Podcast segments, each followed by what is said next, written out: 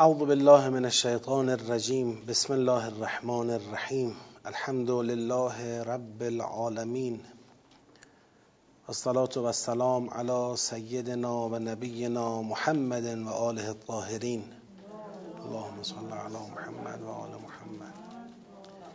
و لعنت الله على اعدائهم اجمعین من الان الى قیام یوم الدین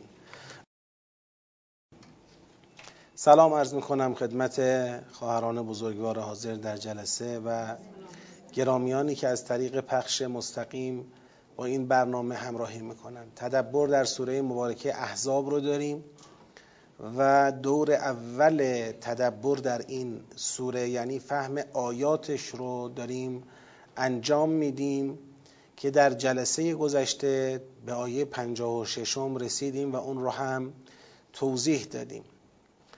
حالا من آیه 56 رو تکرار می‌کنم تا بتونیم بحث مفهومی آیات رو با هم دیگه ادامه بدیم. اعوذ بالله من الشیطان الرجیم. بسم الله الرحمن الرحیم. ان الله و ملائکته یصلون علی النبی. یا ایها الذین آمنوا صلوا علیه و سلموا تسلیما. اللهم صل علی محمد و آل محمد و عجل فرجهم. همانا خدا و ملائکه او بر پیامبر درود میفرستند.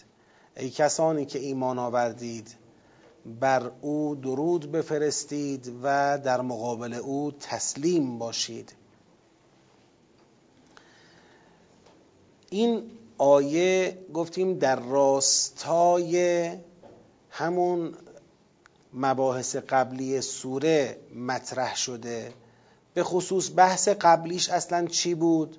بحث بیوت پیامبر بود که خداوند آدابی رو مشخص کرد که شما بیوت پیامبر رو اگر خواستید برای یعنی داخل این خانه ها بشید حتما باید با دعوت این اتفاق بیفته. زودتر نرید دیرتر بلند نشید. و داخل خانه های پیامبر به دلیل اینکه ما گفتیم همسران پیامبر مادران مؤمنین هستند احساس راحتی به این معنا که نیاز به حجاب و غیره نیست نداشته باشید. این مسئله است که هم شما باید رعایت کنید هم همسران پیامبر باید رعایت کنند. و در حقیقت تو آیه 56 خدا مشخص می‌کنه که همه اینها در راستای هموار کردن راه برای پیغمبر خداست. اون درود و سلامی است که در راستای اون درود و سلامی است که خدا به پیامبرش فرستاده. شما مؤمنان هم باید با همین درود و سلام الهی همراهی بکنید. ان الذين يؤذون الله ورسوله لعنهم الله في الدنيا والآخره و اعد لهم عذابا مهینا. ایاتون باشه. این آیه هم اشاره کردم و از این آیه یه شاهد گرفتم بر این که ثابت کنیم.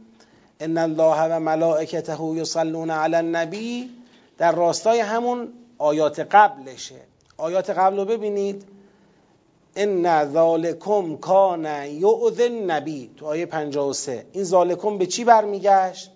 اینکه شما داخل خانه های پیغمبر بشید بدون اذن یا بخواید زودتر داخل بشید یا بخواید دیرتر خونه را ترک بکنید یا بخواید استیناس به حدیثی داشته باشید و بخواید در واقع حریم بیت پیغمبر را حفظ نکنید این یعز نبی کان یعز نبی پیامبر را ایزا می کند این در حالی است که خدا صلوات میفرستد و شما مؤمنان هم باید صلوات بفرستید بر پیامبر و کسانی که ایزا می‌کنند ملعونند. تقابلی برقرار شد بین ایزا کنندگان و درود یعنی کسانی که درود میفرستند بر پیامبر. بین ایزا کنندگان و اونایی که بر پیامبر درود میفرستند. اونایی که بر پیامبر درود میفرستند اینا با احکام الهی درباره پیغمبر و بیوت پیغمبر چی هند؟ همراهند ملتزمند پایبندند. اما نقطه مقابلش اونایی که پایبندی از خودشون نشون ندن اینا میشن ایزا کنندگان اینا که حریم بیوت پیغمبر رو حفظ نکنند اینا میشن ایزا کنندگان و اینا مشمول لعنت خدا هستند در دنیا و آخرت و خدا برای اونها عذابی مهین یعنی خار کننده آماده کرده. از همین آیه فهمیده میشه که اون مقوله حفظ حریم بیوت پیغمبر چقدر مقوله مهم و راهبردیه. یعنی صرفا در حد یک آدابی که بله حالا شما مثلا خونه پیغمبر می‌خواید برید در بزنید برید نیست. صرفا در حد یک آدابی که حالا دیر رفتید زود رفتید ادب رعایت نشده نیست. این نشون میده جایگاه اون آیه که مربوط به حریم بیوت پیغمبر و همسران پیغمبر هست تو این سوره یه جایگاه کاملا اساسیه یه جایگاه کاملا محکمه و مهمه. اگر کسی بخواد درک بکنه چرا اینقدر جایگاهش مهمه حفظ حریم بیوت پیغمبر اینو باید برگرده به اون جایی که در اوائل سوره شاهدش بودیم که همسران پیامبر گرامی اسلام در معرض یک آسیب بزرگ قرار می گرفتن. اون این بود که نکند بشوند دنیا طلب. نکند خطشون از خط خدا پیغمبر جدا بشه. نکند منافقان و بیمار دلان در واقع از اظهار نظرهای اینها بخوان سوء استفاده بکنن. نکند اینها بخوان علم کنن خودشون رو تو جامعه در مقابل پیغمبر. قرنفی بیوت کنن نشود. اظهار نظرهای سخیف اتفاق بیفتد. و امثال این حرفا. پس اون دقدقهی که تو اوائل سوره دیدیم درباره همسران پیامبر که اصلا خدا اونها رو در معرض یک انتخاب بزرگ در راهبرد قرار داد که آیا شما خدا پیغمبر رو می‌خواید یا دنیا رو می‌خواید؟ دنیا رو می‌خواید به طلاقتون بدم برید. خدا پیغمبر رو می‌خواید اما قصهش فرق می‌کنه. بعد فرمود که حالا اونایی از شما که بخوان گناه آشکار مرتکب بشن من یعتمن کنن به فاحشتن مبینه کسانی که بخوان گناه آشکار از بین شما انجام بدن دو برابر عذاب میشن. چه اینکه اونهایی که احسان به خرج بدن و نیکوکاری کنن اونها هم دو برابر پاداش می‌گیرن. اگر تقوا دارید خودتون رو مثل بقیه زنان نبینید. به خودتون اجازه هر اقدامی ندید. شما زن پیغمبرید. خب ببینید اون دقدق مندی های اونجا الان اینجا داره حریمش طراحی میشه. این شکلی باید تعامل رقم بخورد که بستر اون اتفاقات به وجود نیاد. و در واقع اون سوء استفاده ها رقم نخوره. حالا اونایی که این حریم رو نخوان رعایت کنن. یعنی اصلا نخوان به رسمیت بشناسن این قوانینی را که خدا برای حفظ حریم بیوت پیغمبر طراحی کرده اینا میشن ایزا کنندگان. علل قاعده کیا هستن که مایلن این حریم شکسته بشه و رعایت نشه؟ همون منافقان و همون بیماردلانی که قرار سوء استفاده ها بکنند. علل قاعده اونان یا همراهان اونا هم دستان اونا. لذا اینا مشمول لعنت خدا هستند در دنیا و آخرت و خدا عذابی مهین برای اونها آماده کرده. حالا از همین جریان ایزاء پیامبر دایره را خدا تو آیه بعدی توسعه میده. و به ایزاء مؤمنین و مؤمنات هم قضیه را میکشانه. این نشون میده که علاوه بر شخص پیغمبر یه دایره ای اطراف پیغمبر از مردان و زنان مؤمن هستند که رعایت حریم اینها هم نمی شود یعنی یه عده‌ای در تلاشند اینها رو هم در واقع آبروی اینها را شخصیت اینها را خانواده های اینها را تحت تأثیر خودشون قرار بدن و اینها رو در واقع دچار آسیب بکنند.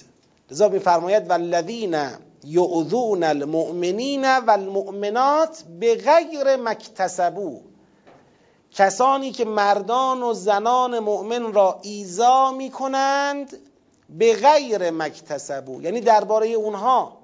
مطالبی رو مطرح می کنند مواضعی رو درباره اونها از خودشون نشون میدند که تناسبی با مکتسبو یعنی اکتساب اینها ندارد. تناسبی با عمل کرده اینها ندارد. راجع به اونا حرفی می‌زنند که سزاوار اونا نیست. درباره اونها موضعی می‌گیرند که مناسب اینها نیست. به غیر مکتسبو. یعنی یه بار راجع به کسی موضعی داری که ناشی از عمل خودشه. یعنی خودش طوری عمل کرده خودش حریم خودش مثلا چیکار کرده؟ فرض کنی شکسته. خودش این کار رو کرده. خود کرده را تدبیر نیست. اما یه بار کسی کاری نکرده. مردان و زنان مؤمنی که به عمل کرده اونها نگاه می‌کنی عمل کردشون متینه. اما ادعی در تلاشند این عمل کرده متین رو ندیده بگیرند درباره اونها سخنانی بگن و مواضعی بگیرند که مناسب حال و شعن اونها نیست. لذا میفرماید فقط احتملو اینها دارن حمل می‌کنند. این ایزا کنندگان مردان و زنان مؤمن حمل می‌کنند. بهتانن و اثمن مبینا. دارن اینا بهتان تهمت و اسم گناه آشکار را دارن به دوش می‌کشن. پس معلوم میشه که این فاز ایزا این فاز ایزا فاز بهتان و تهمته. که حالا اگر به آیه بعدی نگاه کنیم اون روی کردش هم مشخص میشه. که روی کرده این بهتان و تهمت در واقع نقض حریم اخلاقی این مؤمنین و مؤمناته.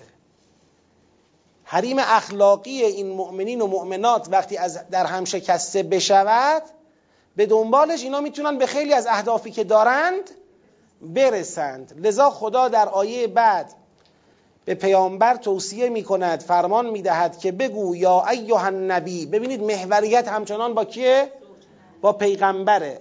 محوریت همچنان با پیغمبره تو این مبحث.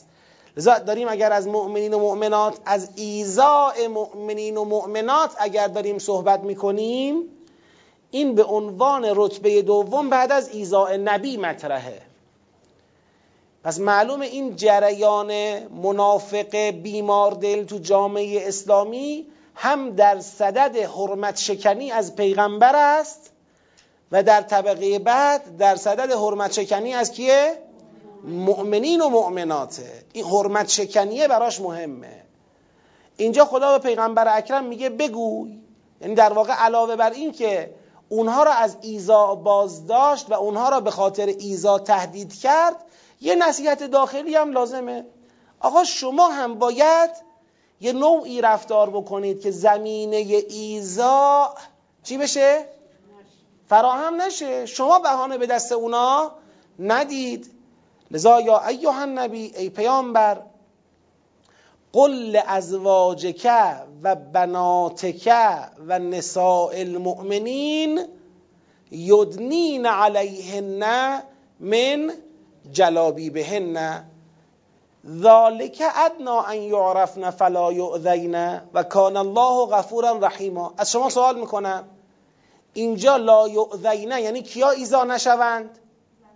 زنان پیامبر دخترانش و زنان مؤمنین.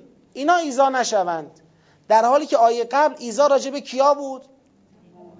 مؤمنین و مؤمنات بود. یعنی عملا آیه بعد ایزای کیا را حل کرد؟ مؤمنین و مؤمنات را یا مؤمنات را؟ مؤمنات را. پس مؤمنین چی میشه؟ این نشون میده که پس این ایزا از طریق مؤمنات متوجه مؤمنین میشه. پس این ایزا روی کرده اخلاقی و حرمت شکنی داره. اگر از مؤمنات ایزا را بتوان دفع کرد به طبع ایزا از مؤمنین هم چی می شود؟ دفع می شود چه این که تو بحث پیغمبر هم همین بود. می‌گفت ان ذالکم کان نبی در حالی که کاری با پیغمبر نداشتن. با کی کار داشتن؟ با زنان پیغمبر بیوت پیغمبر بود. گفتیم که لزوما پیغمبر که همیشه تو بیوت خود حاضر نیست که. حالا این در, در واقع خودشو دعوت خودخوانده میره خونه پیغمبر. آقا پیغمبرم نیست. پیغمبر کلی خانه داره. توی یکی از خونه هاش این وارد میشه. بدون که پیغمبر باشد هستن زودتر میره دیرتر پا میشه. اونجا میشینه به حرف زدن. اونجا را پاتوق می‌کنه. حریم اونجا را نقض می‌کنه با زنان پیغمبر. رفتاری نشون میده که حرمت اونها حفظ نمیشه. در معرض قلب اونها رو در معرض لغزش قرار میده. قلب خودش رو در معرض لغزش قرار میده. و تمام اینا. لذا اینجا والذین یعزون المؤمنین و المؤمنات اما ایزاء مؤمنین از طریق مؤمناته به همین دلیل خدا در آیه بعد میفرماید ای پیامبر بگو. هم به ازواج خودت بگو که رعایت این مسئله از طرف ازواج تو می‌تونه جلوی ایزاء اونها و به طبع ایزاء تو را بگیرد. هم به بناتت بگو هم به نساء مؤمنین بگو که رعایت این مسئله از طرف اونها می‌تونه جلوی ایزاء خودشون و به طبع ایزاء مؤمنین را هم بگیرد. چی بگم؟ قل ازواجک و بناتک و نساء المؤمنین بگو به همسرانت و دخترانت و به زنان مؤمنین اهم از این که همسران اونها باشند یا دختران اونها باشند فرق نمی‌کنه. به اینها بگو یدنین علیهن من جلابی بهن بهشون بگو که ادنا کنند برخیش نزدیک کنند به خیش من جلابی بهن جلابیب جمع جلباب جلباب های خود را. جلباب به اون هجاب روئین می‌گویند اون پارچه بزرگی که سر و گردن و تن رو با هم میپوشونه. حالا در فرهنگ امروز ما منطبق شده با چادر ولیکن لزوما همیشه مصداقش چادر به معنای امروزیش نبوده. حالا این یه شکل و شمایلی از چادره که امروزه بابه و مصداق کاملی از جلبابه. اما جلباب اون پارچه بزرگیه که وقتی این رو میندازه یک خانومی روی سرش سر او را گردن او را بدن او را پاهای او را میپوشانه. یک هجاب کامل روین محسوب میشه. بگو که این جلابیب رو به خود نزدیک کنن. جلابیب رو به خود نزدیک کنن یعنی چی؟ یعنی اینکه همجور رها نکنن رو سرشون جلباب را. الان شما نگاه کنید مثلا یه خانمی ممکنه چادر سر کنه چادرش رها باشه. یه خانمی ممکنه چادر سر کنه چادر رو به خودش بپیچه چادر رو به خودش نزدیک بکنه که این چادر رها نباشه این جلباب رها نباشه. یعنی می‌خواد بگه تا این حد اینها از خود مراقبت کنند یدنین علیهن من جلابی بهن ذالکه که این وضعیت ادنا ان یعرفن فلا یعذین این نزدیکتر است به این که شناخته شوند پس اذیت نشوند. یعنی چی شناخته شوند پس اذیت نشوند؟ یعنی نزدیکتر است به این که اونها به عنوان یک زن پاک دامن مراقب عفیف شناخته بشوند در نتیجه با مواضع سست و سخیف دیگران مورد ایزا قرار نگیرند. با کلمات مبتزل دیگران مورد ایزا قرار نگیرند. اینا هرچی خودشون از خودشون بیشتر مراقبت کنند زمینه مواضع سخیف ایزا کنندگان درباره اونها چی میشه؟ کمتر میشه در نتیجه ایزا هم نمیشن یا کمتر ایزا میشن و کان الله غفورا رحیما و خدا نسبت به همین در واقع مخاطبان این آیه موردهای این آیه که ازواج پیامبر بنات ایشون و نساء مؤمنین هست غفور رحیمه یعنی اینکه خدا نمی‌خواد با این دستوری که به اینها میده برای اینها یه تکلیفی درست کنه که باعث عذاب و بالاخره دردسر اینها باشه. بلکه خدا می‌خواد زمینه مغفرت و رحمت خودش رو برای اینها فراهم بکنه. این به نفع خودشونه از اینکه مشمول مغفرت و رحمت خدا واقع بشوند. پس در این آیه با توصیه به هرچه بیشتر جدی گرفتن یا هرچه جدیتر گرفتن امر حجاب می‌خواد زمینه ایزا زنان پیامبر و زنان مؤمنین و زنان مؤمن مؤمنین را چکار کنه؟ از بین ببره. بله؟ ببینید لا را وقتی باید در تقدیر بگیریم که بدون اون معنا غلط باشه. بله یه ذهنیت اینه. ممکنه ما الان بگیم که آقا یک, یک معنا می‌تونه این باشه که ادنا ان, لا یعرفن فلا یعزین خب؟ نزدیکتر است به این که شناخته نشوند در نتیجه ایزا هم نشوند. یعنی ناشناس رفته آمد کنن توجه فرمودی؟ این یه وجه. اما آیا این طرفی که من میگم وجه نداره؟ نزدیکتر است به این که شناخته شوند. به چه عنوان؟ به حفت به هجاب به پاکدامنی خیلی نتیجهش فرق می‌کنه. تو اون لا که بیاد فلسفه جلباب میشه شناخته نشدن. یعنی کسی نفهمه این زن پیغمبره. کسی نفهمه زن پیغمبره. یا کسی نفهمه این زن فلان آقای مؤمنه. این ناشناس رفته آمد کنه. این یه چیز شبیه مثلا بس امنیتی انگار مثلا میشه. در حالی که تو اون چی که بنده عرض می‌کنم بحثی نیستش که کسی نفهمه این زن پیغمبره. بحث اینه کسی به زن پیغمبر طمع نکنه. کسی به زن این آقای مؤمن طمع نکنه. یعنی بداند که این خانم خانمی نیست که راجع به او هر حرفی بشه زد. یا هر نگاهی بشه به او داشت.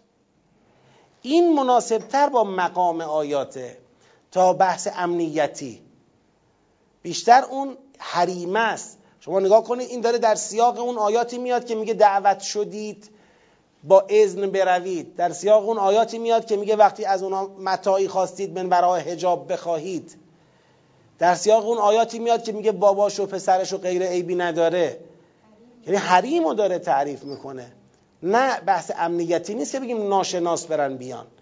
نه ذالکه ادنا. شاهدش هم اینه که اگر قرار بود لا در تقدیر باشه خوب بود تو معطوف و معطوفون علی تو هر دو در تقدیر باشه می‌گفت ذالکه ادنا ان یعرفن فیعزین که یه دونه لا میذاشتیم اول هر دوتاش شد ادنا ان لا یعرفن فلا یعزین اما که ادنا یعرفن فلا یعزین این نشون میده یعرفنش دیگه لا نداره. ولی اونم باید می‌گفت. چی؟ نه برای اون شاهد هست تو قرآن. برای اون شاهد داریم. مثلا فرض کنید ما می‌فهمد که ان تهبت اعمالکم و انتم لا تشعرون. یا مثلا ان ببخشید ان تصیبوا قوما به جهاله فتبینوا ان تصیبوا قوما به جهاله فتصبحوا علی ما فعلتم نادمین. که اونجا ما میگیم یا اینکه لا تجعلوا الله ارزتا لایمانکم ان تبروا و, تتقوا و تصلحوا بین الناس. اونا همه نه اونجا اصلا هیچی نیومده ولی لا در تقدیره. یعنی لا باید لحاظ بشه. اون اسلوب زبان عربی این تحمل رو داره که توی مواردی لا ذکر نشه ولی تو معنا باشه. ولی اون مواردی که من تو قرآن احسا کردم در واقع شمردم اونا اکثرا امر است. بعدش یه مثلا انتفعلو داریم. اونجا معمولا یه لا میاد. تبینو انتصیبو یا مثلا نهی است. لا تجعل الله ارزتا لایمانکم ان تبروا و تتقوا و تصلحوا. بعدش یک مثلا ان تفعلوا داریم. اما اینجا مگر اینکه کسی اینو برگردونه به اون امر اول. قل بعد بگه ان یعرف نه. یه چیزی وسط فاصله است. یعنی اسلوب شبیه اون موارد دقیقا نیست. یه تفاوتی با اون موارد داره. می‌شد اونو توجیهش کرد به یه نحوی. اما چون در دومی لا داریم دیگه اولی هم نه بدون لا در نظر بگیریم. می‌خواست لا در تقدیر برود تو هر دو تا کلمه در تقدیر می‌رفت. نه فقط تو یکیش. نمیگه یدنین ان یعرف نه. چرا؟ نگاه درسته. بله. قصد امر می‌کنیم. اون امره. ولی اسلوب امر ان تفعلو نیست. یدنین ان یعرفنه نیست. یدنین علیهن من جلابی بهن تمام. ذالکه ادنا ان یعرفنه این اسلوبش با اون حالتهای ان تصیبو و ان تبرو و تتقو فرق داره. این یک. دو اگر لا در تقدیر بود باید در هر دو معطوف و معطوف علیه در هر دو در تقدیر می بود این دو. سه اساسا وقتی سراغ لای مقدر می رویم که معنا بدون اون درست نباشد. معنا بدون اون لنگ بزنه. وقتی معنا درسته برای چی این کار انجام بدیم؟ سه. چهار. سیاق را نگاه بکنید. سیاق سیاق حریمه نه امنیتی. بحث سیاق امنیتی نیست که اینا نشناسن کسی اینا رو نفهمه این زن پیغمبره. نفهمه این زن فلان آقای مؤمنه. بحث حریمه. بله. چی بود سوال که دست برن کرد؟ نه. اینجا بحث شکل و شمایل نیست. بله. یعنی این بیشتر محکمتر گرفتن هجاب یک جور حریم درست می‌کنه براشون که به افت و پاکدامنی و ثبات و در واقع سقل شخصیت شناخته بشن. و طبیعتا حالا یه بحثی داریم در تمام شد دیگه همین. توی روانشناسی یه بحثی داریم که لحن صدای شما نوع نگاه شما نوع پوشش شما همه اینها شعاع حریم شما رو تعریف می‌کنه. خب؟ یعنی شما اگر با یک نفر در ارتباط و تعامل هستید یه جوری حرف می‌زنید یعنی مثلا دو متر فاصله وایسا. یه جوری دیگه حرف می‌زنید یعنی یه متر بیا جلوتر. بدون اینکه به او بخواید لازم باشه بگید بیا جلو یا برو عقب. اما مدل حرف زدن شما حجاب هم همین شکلیه. مدل حجاب شما مدل نگاه شما. همه اینا داره اون حریم رو تعریف می‌کنه. این آیه به این اشاره می‌کنه. میگه اینا دنبال ایزان اینا دنبال اینن که یه نقطه ای پیدا کنن.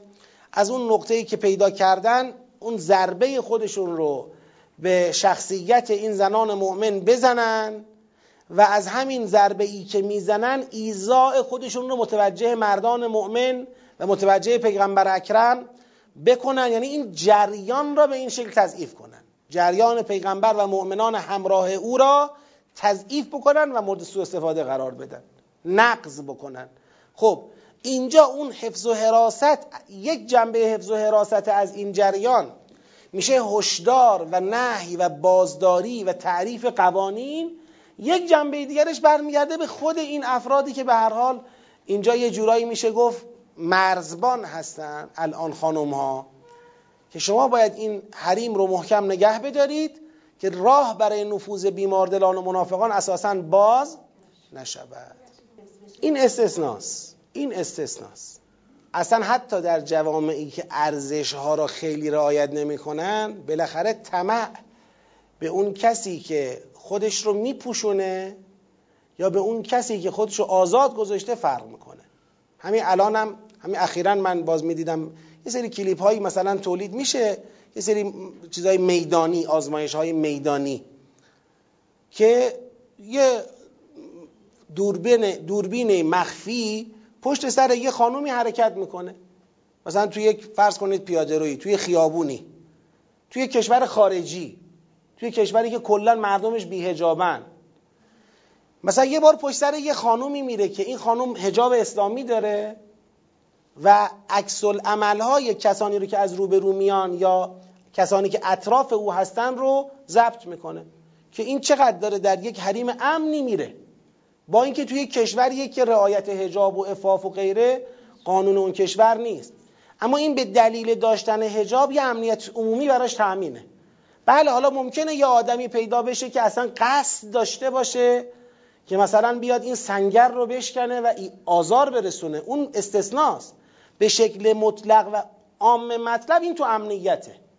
اما اگر یه خانومی مثلا داره همون آزمایش میدانی این دوربین پشت سر یه خانومیه که اون خانوم آزاده از نظر حجاب.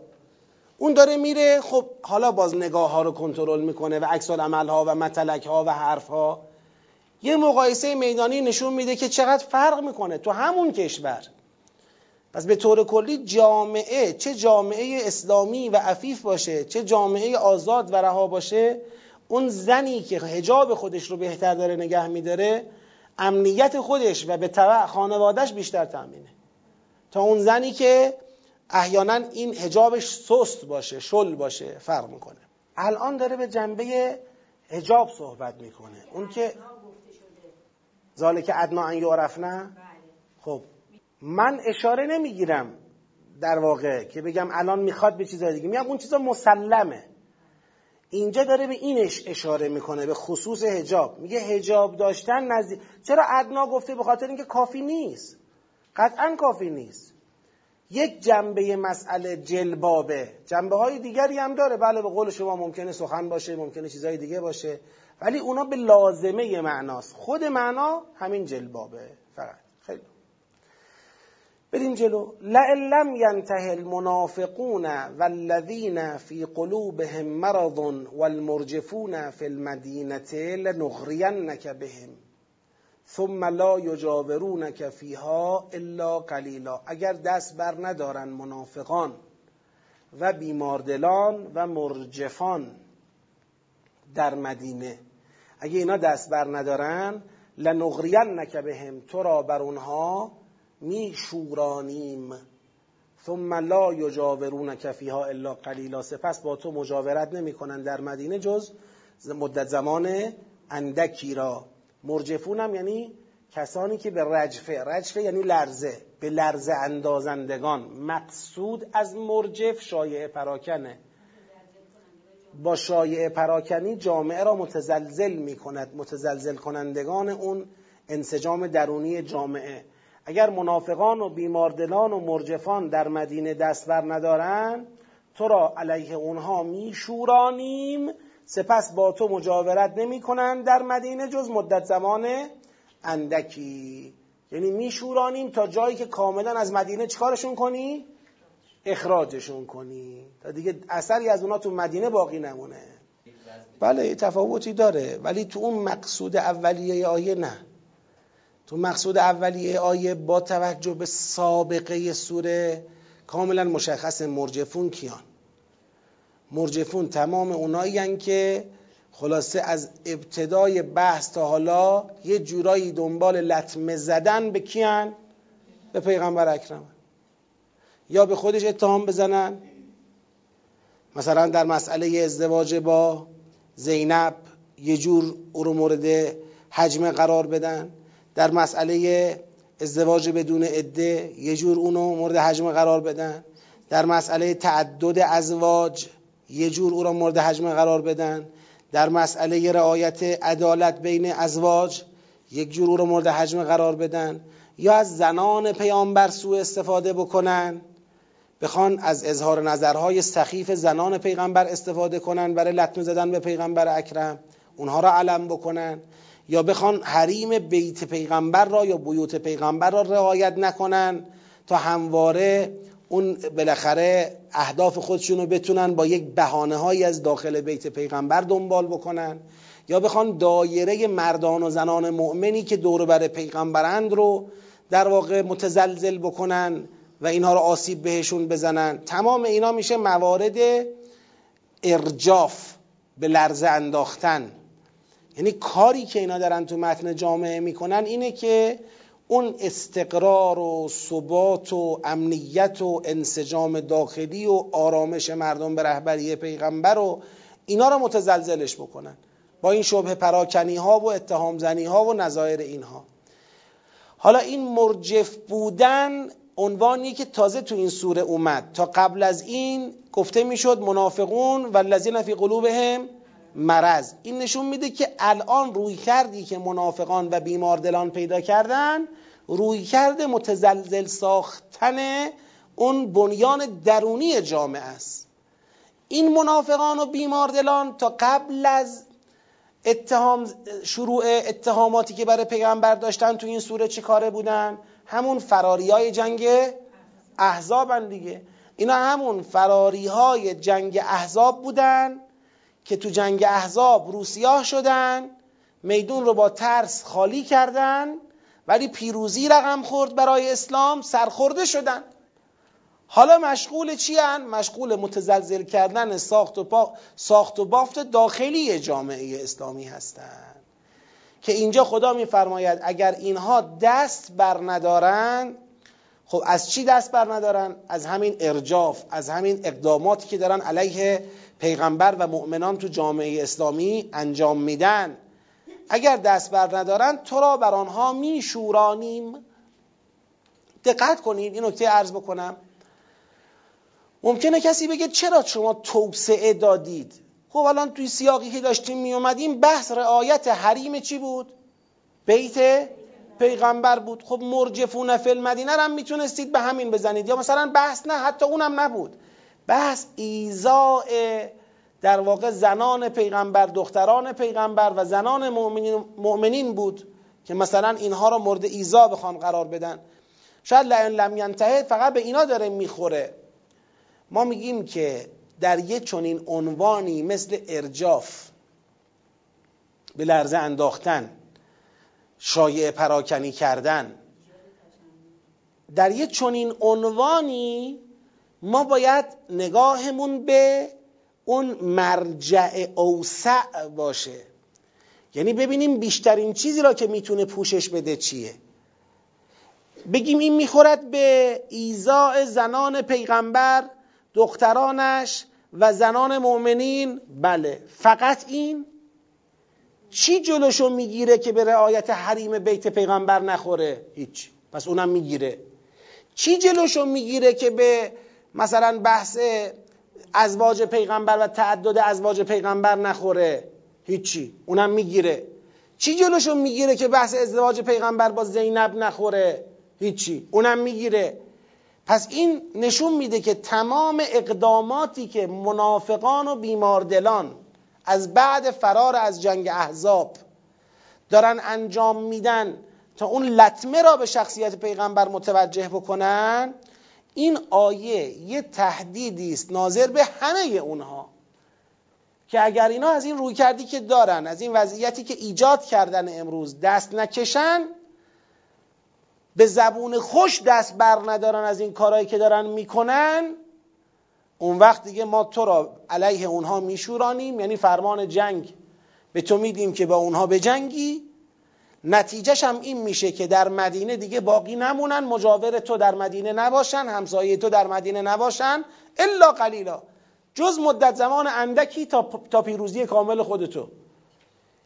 یعنی که دست نکشن دستور میدیم همهشون رو جارو کنی از مدینه بریزی بیرون.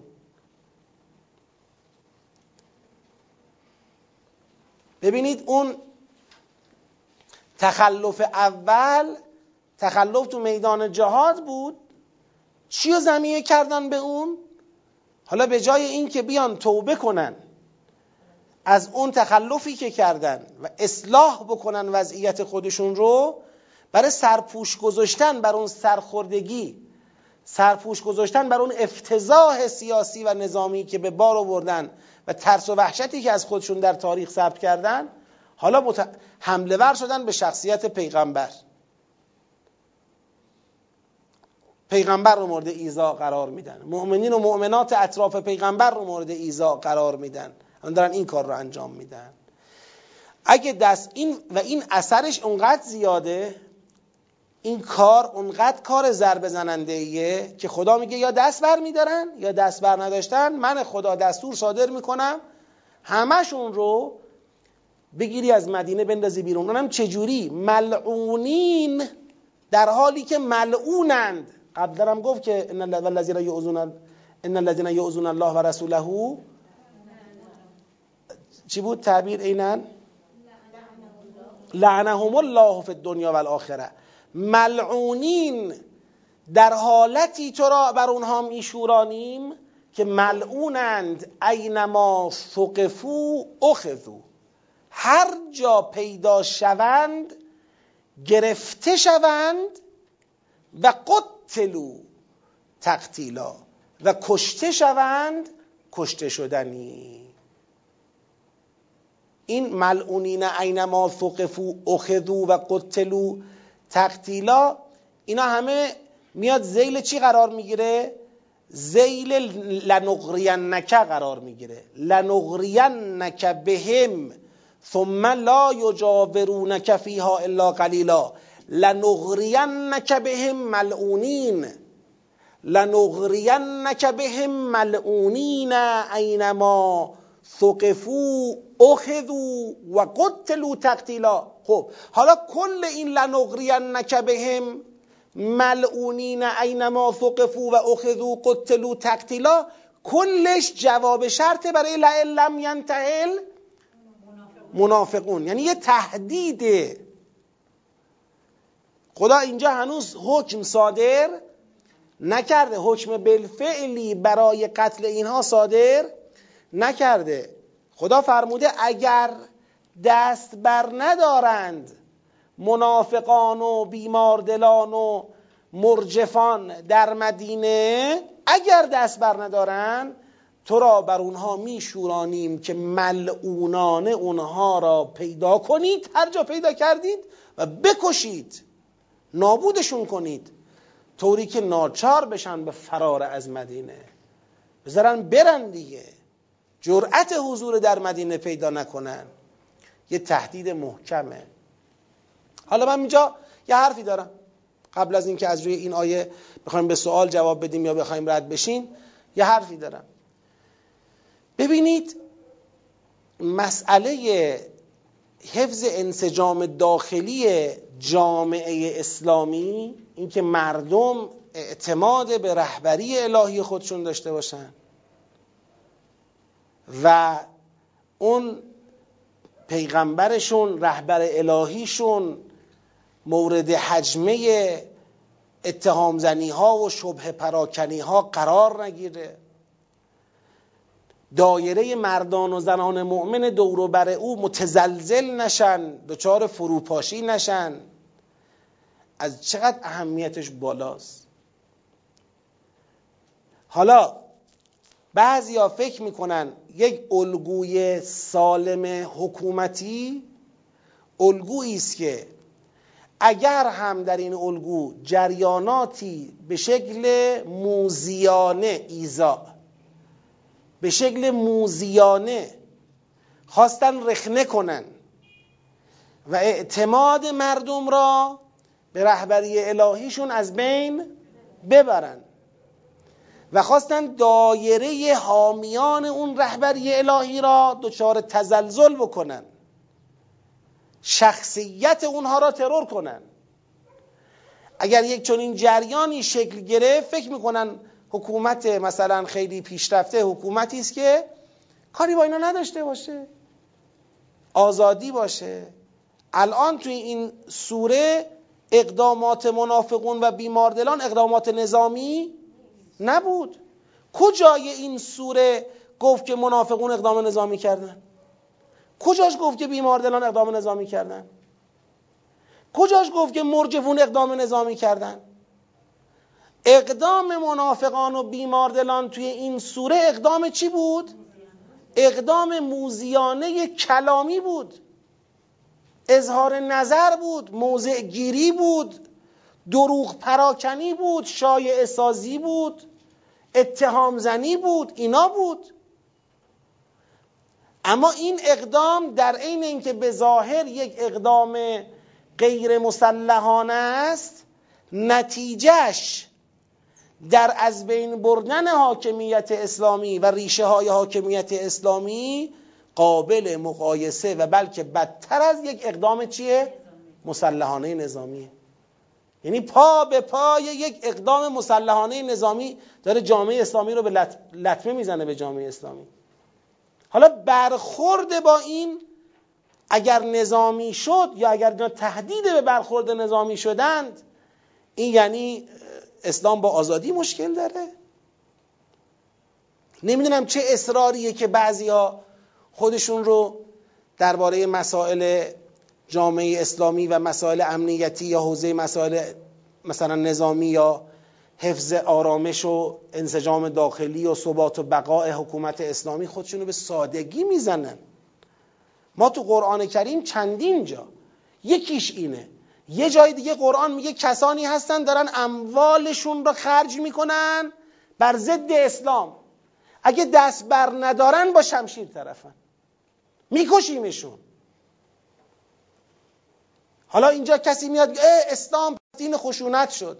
شما یه جوری معنی کردید اون طرف داره مال خرج می‌کنه. مگه میشه کسی رو به خاطر مال خرج کردن کشت؟ بابا این مال خرج می‌کنه خروجی این خرج مال میشه چی؟ میشه ایجاد تشنج تو جامعه و از بین رفتن یک پارچگی جامعه و سقوط و فروپاشی حاکمیت اسلامی و متضرر شدن آهاد مردم مسلمان. یه ملتی را درگیر می‌کنه یه ملتی را زمین گیر می‌کنه. خب اگر با او قرآن تهدید نظامی می‌کنه او را این تهدید نظامی یک تهدید خشن و غیر عادلانه نیست. چه اینکه اینجا اینا درسته که حرف دارن می‌زنن اما با این حرفها پیغمبر یک مردم را رهبر الهی یک مردم را تو چشم اونها می‌خوان بشکنن. و اگر او شکست خب به پشت بندش سنگرهای دیگه میریزه. و وقتی سنگرها ریخ فروپاشی اتفاق میفته. حالا شما داری مقاله می نویسی باشه مقاله نوشتن صرف این که من مقاله می سلمان رشدی کتاب نوشت. چه کار داشتید؟ حکم اعدام برای صادر کنید. نمی‌دونم فلانی سخنرانی کرد. چیکار دارن حکم ارتداد برای صادر می‌کنن؟ آقا هر سخنرانی هر مقاله ای حکم ارتداد یا حکم تهدید نظامی یا تهدید به شمشیر تهدید به اعدام نداره. اما وقتی که داره کاملا حساب شده هدف می‌گیره که یک ملتی را یک حکومت الهی را ریشه کن بکنه باش برخورد میشه. در همه دنیا همینه. من جالبه در مناظره ای که داشتم با یه بند خدایی که حالا همین اشکال اسمش هم بگیم آقای عبدالعلی بازرگان که مخالف صدور حکم اعدام برای مرتدین و امثال اینها بود به بیان مطلق می‌گفت اینا تو اسلام نیست و اصلا تو اسلام بجز جنگ دفاعی در مقابل جنگ جز اینکه به ما حمله کرده باشن ما توجیه دیگری نداریم برای اینکه حمله بخوایم بکنیم یا جواب کسی رو بخوایم به شکل نظامی بدیم. من این آیات رو براش خوندم. خدا الان در این سوره کجاست؟ و جالب اینجا بود به یک آیه برای نمونه ایشون به یک آیه گیر نداد. یعنی یه برداشتی داره هر آیه‌ای که پیدا کنه با برداشت خودش جور در بیاد. اونو میگه آیه هایی که شما براش می‌خونی اصلا گیر به این آیه نمیده که جواب تو بده. که حالا این آیه رو چی میگی آقا؟ الان منافقون و الذین فی قلوبهم مرض و مرجفون تو مدینه چیکار کردن که خدا میگه اگر دست بر ندارن تو را میشورانیم که اینا رو به بدترین شکلی بگیری و بکشی. چیکار کردن؟ آدم کشتن؟ یک دونه تو این سوره بیارید که اینا آدم کشته باشن. حمله نظامی کرده باشن. یا باید کلا شما سیاق رو بذارید کنار اصلا نگاه سیاقی رو کلا بیخیالش بشید. یا اگر شما قائلید به نگاه سیاقی طبیعتا باید جوابگو باشید دیگه. اینا جرمشون چی بوده؟ جز شبه پراکنی جز تهمت زدن. خب بپذیرید قرآن این حرف زده. بعد نداره. اگه نظر شما با قرآن فرق می‌کنه مسئله نداره. بگید نظر ما یه چیز دیگه است. اون وقت تکلیف روشن اقلا مردم می‌دونن قرآن چی میگه شما چی میگید. اما شما حرف خودتون رو به نام قرآن ختم می‌کنید. پای قرآن می نویسید به عنوان مفسر قرآن صحبت می کنید. خب قرآن این حرف رو زد. جواب شما برای این حرف چیه؟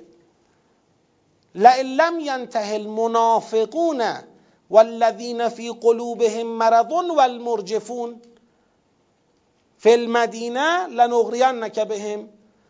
حالا اینو من تعبیر ایشون در یک سخنرانی دیگه شون چون به من که جواب ندادن در یک سخنرانی دیگه شون میگه اینا ارازل و اوباشی بودن که تو خیابونها.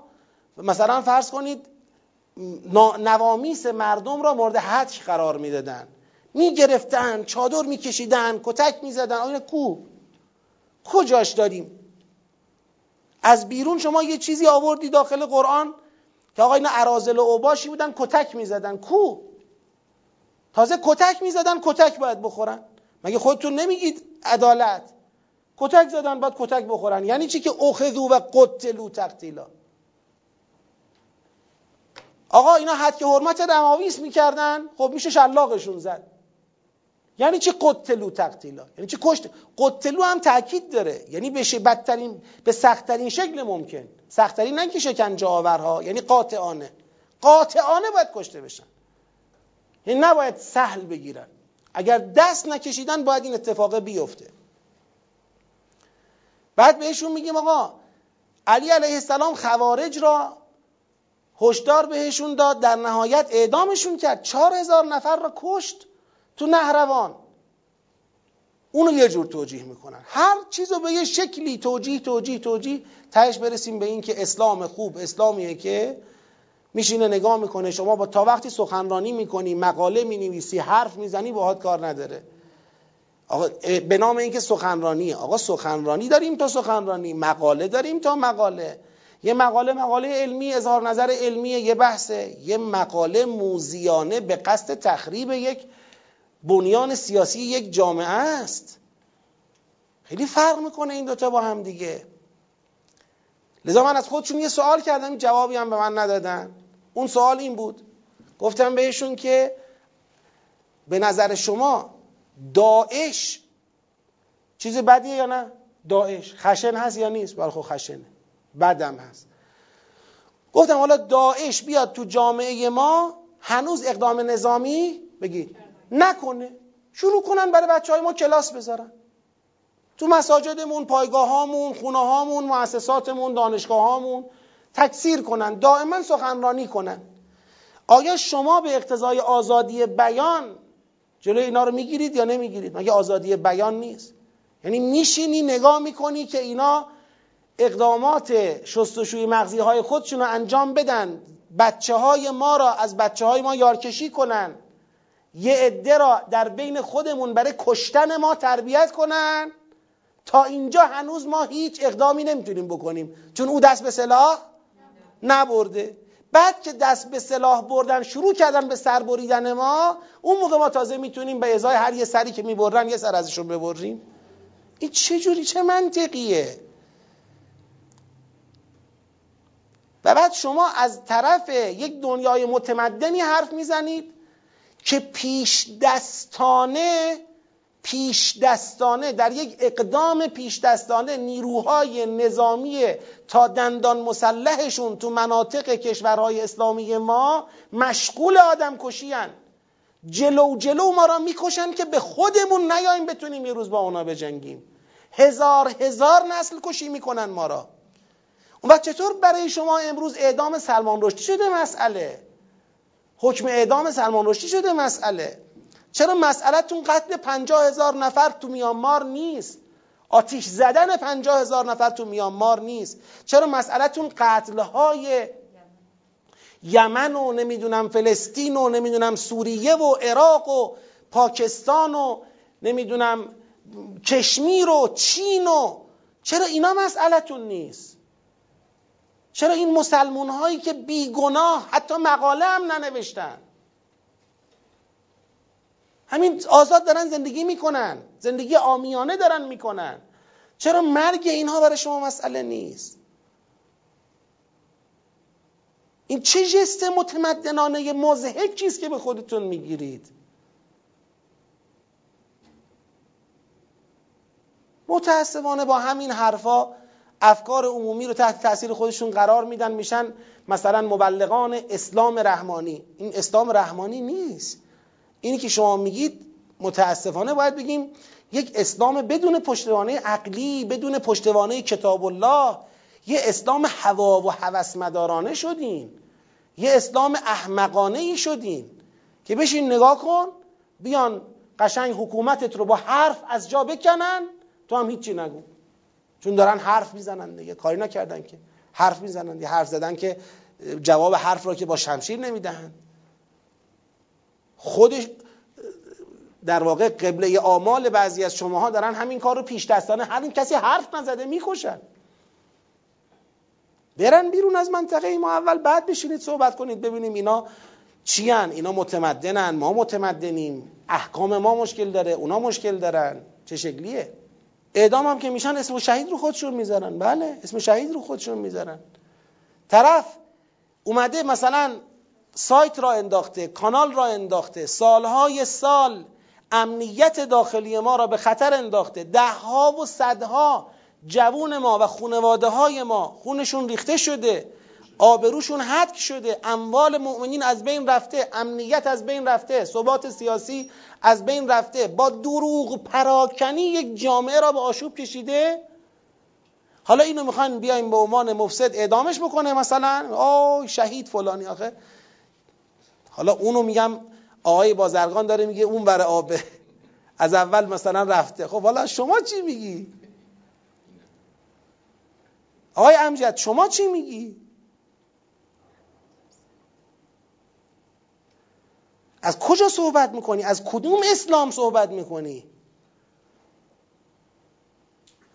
نمی‌دونم.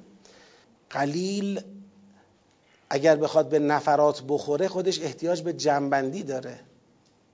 قلیل منهم یا قلیلون. اما قلیلا یعنی زمانی. اصلا تبادر اولیهش زمانه. حالا روی من خیلی دقتم نکردم ولی تبادر اولیه قلیل بدون یک قیدی که مثلا نشون بده رو تعداد نفرات داره صحبت می‌کنه تبادر اولیهش زمانیه. کجا یه بار برای من یه آیشو بخونید ببینم منهمی چیزی نداره اونجا. قلیلا منهم فلان. مثلا داره کثیر و منهم فاسقون. اونجا مشخصه که بحث نفراتیه.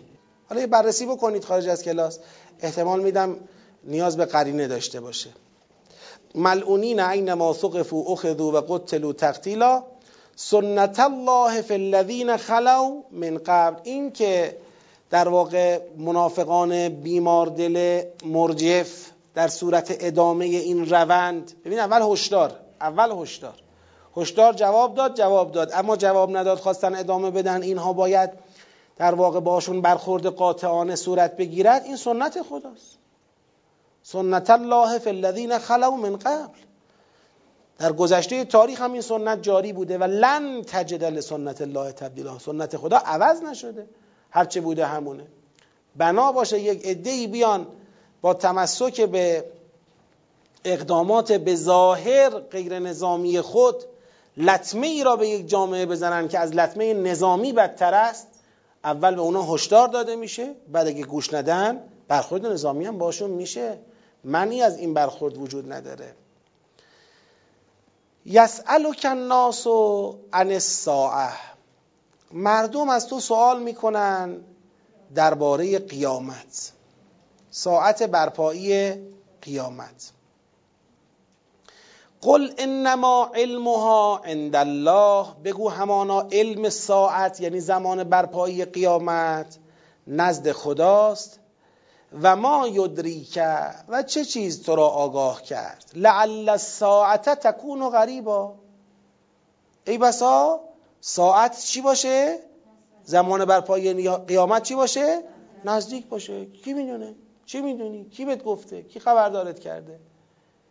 یعنی بیخود دلشونو خوش نکنن به اینکه او حالا کوتا قیامت. لعل الساعت تکونو قریبا. که حالا این لعل الساعت تکونو قریبا یه معناش اینه که هر آن ممکنه قیامت چی بشه؟ بگید رقم آغاز بشه. که قرآن در یک سوره مبارک محمد صلی الله علیه و سلم خدا فرمود فقط جاء اشراط. دیگه آغاز شده عملا. یعنی اشراط ساعه شروع شده. خود بعثت پیغمبر آخر الزمان از اشراط برپایی قیامت است که محقق شده. لقد جاء اشراطها. یا مثلا بحث قمر شکافتن قمر توسط پیغمبر از آیات اثبات قیامت بود که قیامت در راهه. اینم شاهدش. لقد جا اشراطها جانم خود ظهور امام زمان علیه السلام طبق نگاه بعضی از ادعیه ما و بعضی از احادیث ما خودش از مقدمات قیامت و برپای قیامته. شاهدی که براش می‌خوام بیارم اینه. شما اگر نگاه بکنی به زیارت آل یاسین در زیارت آل یاسین توی قسمت از زیارت میگه که اشهد ان رجعتکم حق یوما لا ینفع نفسا ایمانها لم تکن آمنت من قبل. شهادت میدم که برگشتن شما حق است. در روزی که دیگر ایمان کسی به حال او سودمند نخواهد بود. این توصیف تو قرآن برای خود قیامت اومده. این اصلا امام زمان میاد تا مقدمه اون قیامت را. امام زمان میاد تا اون تصفیه حساب دنیایی انجام بشه و جهان آماده برپای قیامت بشه. لذا داریم در بعضی از حالا متون ما که اگر قرار باشه که مثلا قیامت برسه انقدری که اون کار نهایی دنیا اتفاق بیفته فرصت خواهد بود. یه چیز دیگر من اضافه کنم. حالا دیگه ذهن شما هم ذهن جوانانه یه برو دنبالش برای مطالعه. یه چیز دیگرم بخوام اضافه کنم اینه. خدا در قرآن وعده کرده که زمین را کیا ارث می‌برن؟ ان الارض یرثها عبادی از صالحون زمین را قرار بندگان صالح ارث ببرن. ما میگیم کی ارث می‌برن؟ با ظهور امام زمان بندگان صالح میشن وارثان زمین. و نرید ان نمن علی الذین استضعفوا فی الارض و نجعلهم ائمه و نجعلهم الوارثین که این آیه رو ما تطبیق میدیم بر ظهور امام زمان که صالحان بشن وارثان زمین.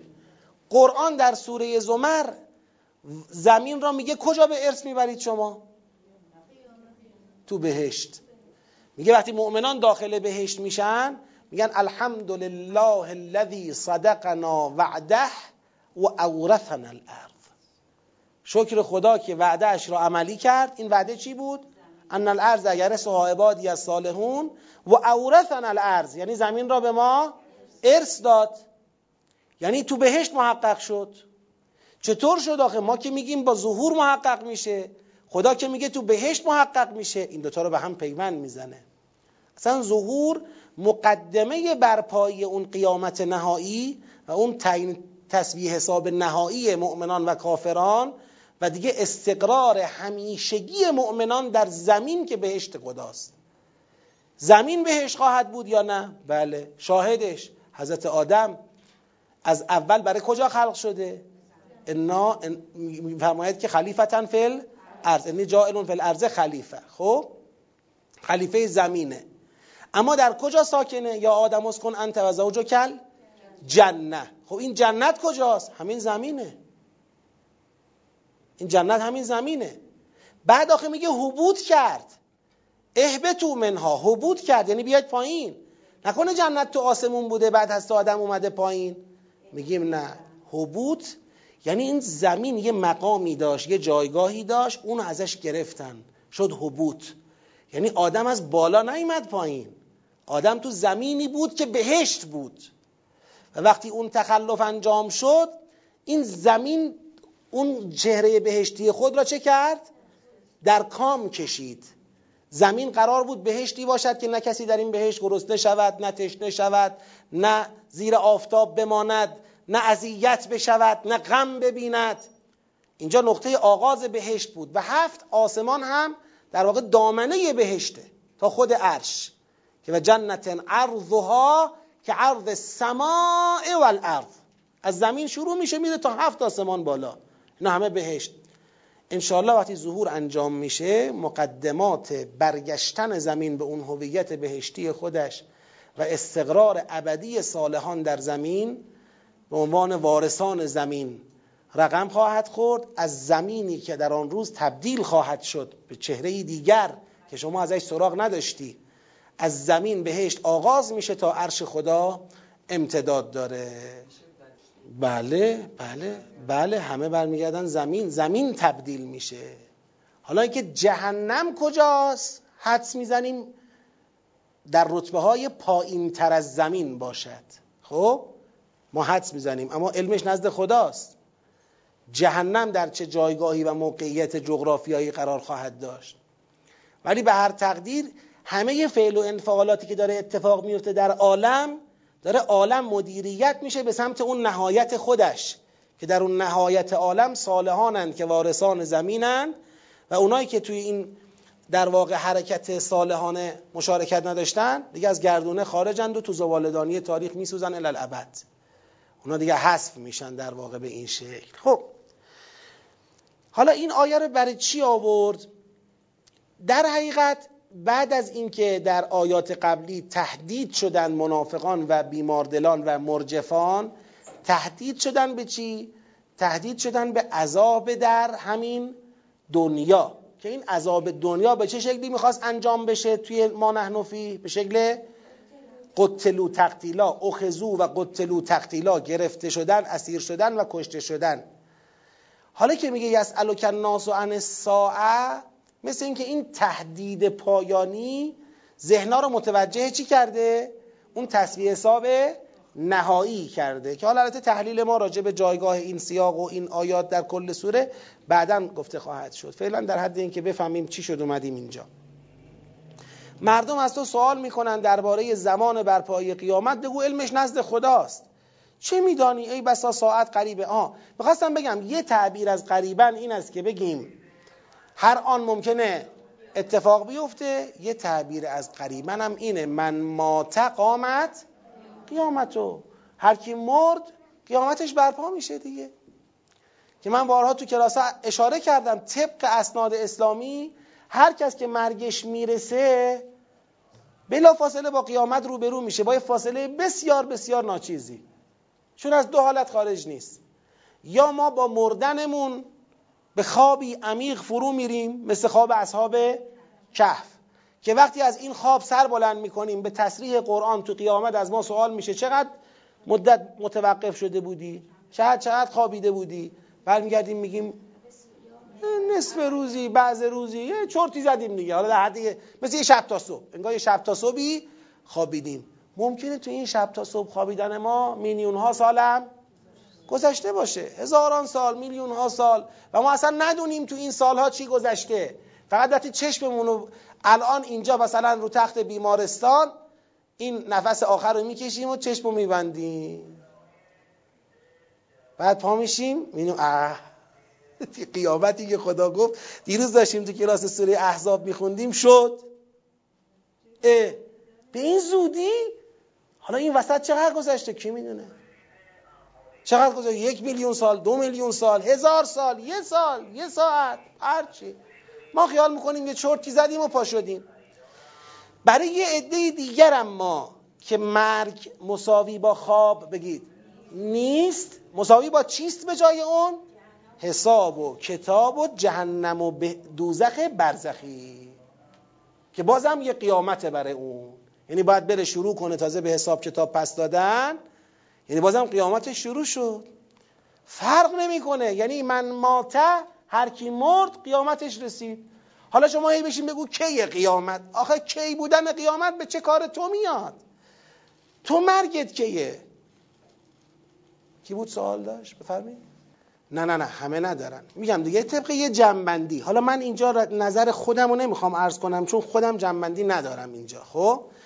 اما طبق جنبندی که یه بارم گفتم آیت الله قریشی کتاب برزخ داره آیات و روایات برزخ رو جمع کرده. میگه مردم به دو گروه کلی تقسیم میشن. یه گروه آدمای عادی هن که نه در خوب بودن تو اوجن نه در بد بودن. آدمای میان حال آدمای میانه وسط. این آدما در واقع میخوابن با مردن.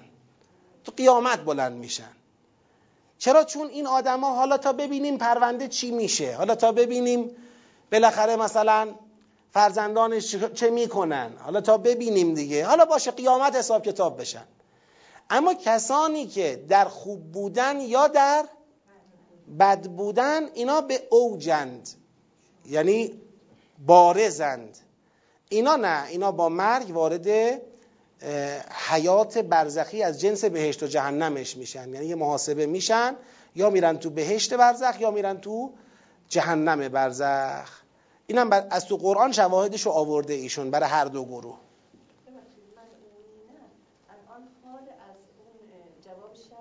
چرا دیگه؟ بله دیگه. حال از جواب شرط. نه نه. ملعونین حال از جواب شرطه که جواب شرط به اون شرطه وابسته است. می‌خواستم بگم الان خدا حکم نداده که بگیرید بکشید. می‌خواستم بگم این وصل به اون جواب شرطه. که یعنی اگر دست بر نداشتن اون وقت ما تو را میشورانیم که اونا رو ملعونانه بگیری بکشی. خب. ان الله لعن الکافرین. همانا خدا کافران را لعنت کرد. و اعد لهم سعیرا. و برای اونها عذاب دوزخ را مهیا کرد. این در حقیقت اون قسمت الان می‌تونم این نکته رو بگم.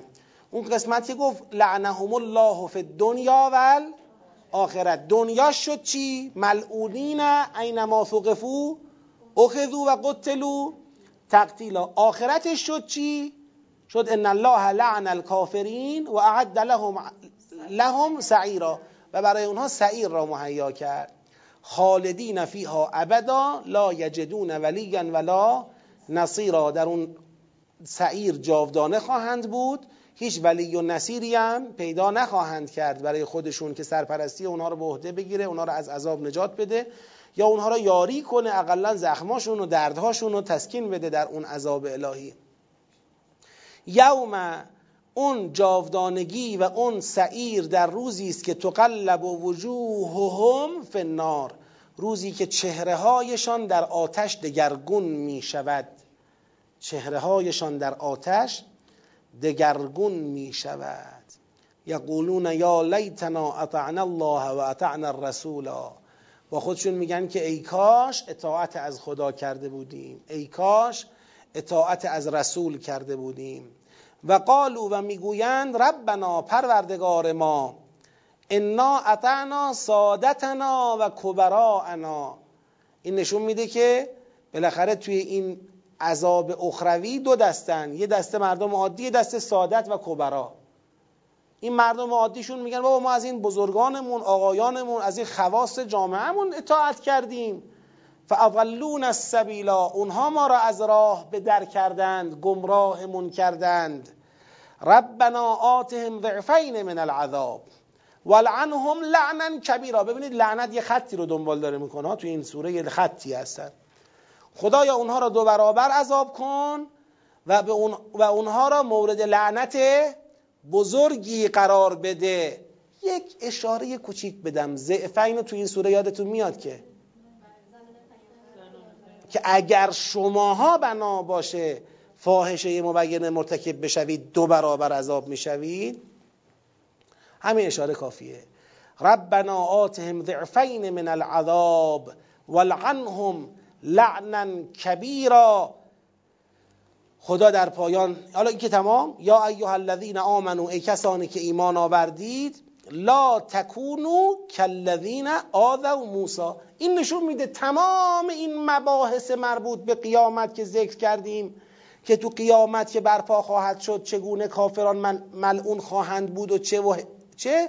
همه اینا در دامنه بحثای چیه؟ ایزاء همچنان. یعنی همه در دامنه بحثای ایزاء ای کسانی که ایمان آوردید نباشید مثل کسانی که موسی را ایزا کردند اذیت کردند. فبرعه الله مما قالو. ایزایشون چجوری بود؟ درباره موسی چیزی گفته بودن که موسی شایسته اون نبود. یعنی با حرف ایزا کرده بودن تهمت زده بودن به موسی. اتهام زنی به موسی داشتن. خدا موسی را از آنچه درباره او گفتند چه کار کرد؟ بری کرد. و کان عند الله وجیها. و موسی نزد خدا آبرودار بود. یا ایها الذین آمنوا اتقوا الله. ای مؤمنان تقوای الهی پیشه کنید و قولوا قولا سدیدا. سخن سدید بگید. سخنی که مانند صد در مقابل باطل محکم باشد بگویید. سخن نفوذ ناپذیر در قبال ناحق بگویید. قولو قولا سدیدا یعنی در حوزه اظهار نظر درباره پیغمبر عمل کرده پیغمبر نقش آفرینی پیغمبر اوصاف پیغمبر شعون پیغمبر. تو این حوزه باید مراقب باشی. این حوزه ای نیستش که دهن تو باز کنی هرچی از دهنت درآمد بگی. قولو قولا سدیدا یصلح لکم اعمالکم که اگر چنین کنید خدا اعمالتون را اصلاح می کند و یغفر لکم ذنوبکم و گناهانتون را می بخشد و من یطع الله و رسوله و هر کس از خدا و رسولش اطاعت کند فقد فاز فوزا عظیما. این قطعا به فوز عظیم دست پیدا کرده. انا عرضنا الامانة على السماوات والارض والجبال فابین ان یحملنها مثل اینکه جنبندی کل می‌خواد بکنه. فابین ان یحملنها و اشفقن منها. و حملها الانسان انه کان ظلوما جهولا. همانا ما امانت را بر آسمان ها و زمین عرضه داشتیم و بر کوه ها عرضه داشتیم. پس عبا کردند از اینکه حملش کنند و ترسیدند نگران شدند از آن. نگران شدند که نتونن از عهده حمل این امانت بر بیان. و حملها الانسان و انسان امانت را حمل کرد. چرا که انه انسان کان ظلوما جهولا بسیار ظلم کننده بسیار جاهل است. این آیه خوب می‌دونید معرکه آراء و اقوال و مباحثات بالاخره فلاسفه و عرفا و مفسرانه که یعنی چی؟ کلی بحث شده که اولا امانت یعنی چی؟ کلی بحث شده عرضه امانت بر سماوات و ارز و جبال و اباع اونها و اشفاق اونها یعنی چی؟ کلی بحث شده که حمل انسان اگر خوبه چرا ظلوم جهول خدا به انسان گفته؟ اگر بده خدا چرا عرضه کرده به انسان که این امانت را حمل بکنه؟ فرمودید؟ اینا همه معرکه آرا و اقواله. حالا من به اندازه حوصله این جلسه توضیحاتی میدم و اگر کفایتم نکرد تکمیلشو می‌ذاریم واسه آینده. نه حوصله زمانی. انا عرضنا الامانت علی السماوات والارض والجبال. ما باید ببینیم امانت رو با توجه به سوره معنی کنیم. که در سوره اگر ما بریم نگاه بکنیم این امانت با اون میثاقی که از نبیین گرفته شد میثاقا غلیزن که اونجا فرمود لیس الصادقین بگید. ان صدقهم و وعد للکافرین عذابا علیما. تنها سابقه ای که تو این سوره می‌تونه ما را در شناخت این امانت یاری بکند تو سیاق این سوره همین آیه است. که اتفاقا با ادامه این آیه که میگه لیعذب الله المنافقین والمنافقات والمشرکین والمشرکات و یتوب الله علی المؤمنین والمؤمنات و کان الله غفورا رحیما چی داره؟ همخانی هم داره. یعنی هم در سابقه ما به جز این نداریم هم تو ادامه این آیه که نگاه می‌کنیم اون همخانی را بین این امانت با اون میثاق می‌بینیم. اونجا بود لیس علی الصادقین عن صدقهم و عد للکافرین عذابا علیما. اینجا هم هست لیعذب المنافقین و المنافقات و المشرکین و المشرکات و بفرمایید. و یتوب الله علی المؤمنین و المؤمنات اینجا هم دو شاخه کرده اونجا هم همینطور. لذا با توجه به نگاه فنی تدبری می‌گوییم این امانت امانت در واقع ولایت الهی است. که این ولایت الهی تبلور پیدا می کند در ولایت رسولان الهی که مردم نسبت به رسولان الهی سنجیده می شوند که آیا صادقانه پای میثاق ولایت می ایستند یا کافرانه با میثاق ولایت برخورد می کنند و تن به ولایت الهی که تبلور در رسول دارد بگید نمی‌دهند. این چیزیه که ما با نگاه فنی تدبری میگیم. در حالی که بسیاری از مفسرانی که روی کرده فلسفی دارن با کلی بحث به همین رسیدن. این اگر شما نگاه بکنید الان المیزان رو حضرت علامه رحمت الله علیه ایشون انواع گزینه ها رو مطرح می‌کنه. امانت می‌تونه این باشه این باشه این باشه این باشه. آخر سر خودشون چی رو قبول می‌کنن؟ همین ولایت را قبول می‌کنن. هرچند که ایشون اون جنبه رسول را من ندیدم خیلی پررنگ بکنه در حالی که ما تو سابقه سوره متوجه هستیم که ولایت الهی که تبلور در رسالت پیغمبر اکرم داره میثاق قلیز از پیغمبر گرفته شده که این رو به مردم ابلاغ بکنه و مردم هم پای این محکم بایستند که گفتیم میشه و من المؤمنین رجال صدقوا ما عاهد الله علیه. اینا اونایی که برای این امانت وفاداران رفتار کردن. منهم من قضا نحبه و منهم من ینتظر. اهم از اینکه کشته شده باشند یا منتظر شهادت باشند پس امانت با توجه به نگاه فنی و سیاقی روشنه که امانت ولایت الهی است. با این توضیح که متبلور در پیغمبران الهی است و ما قرار با, با اثبات وفاداری خودمون به پیغمبرمون در حقیقت از عهده این امانت چیکار کنیم؟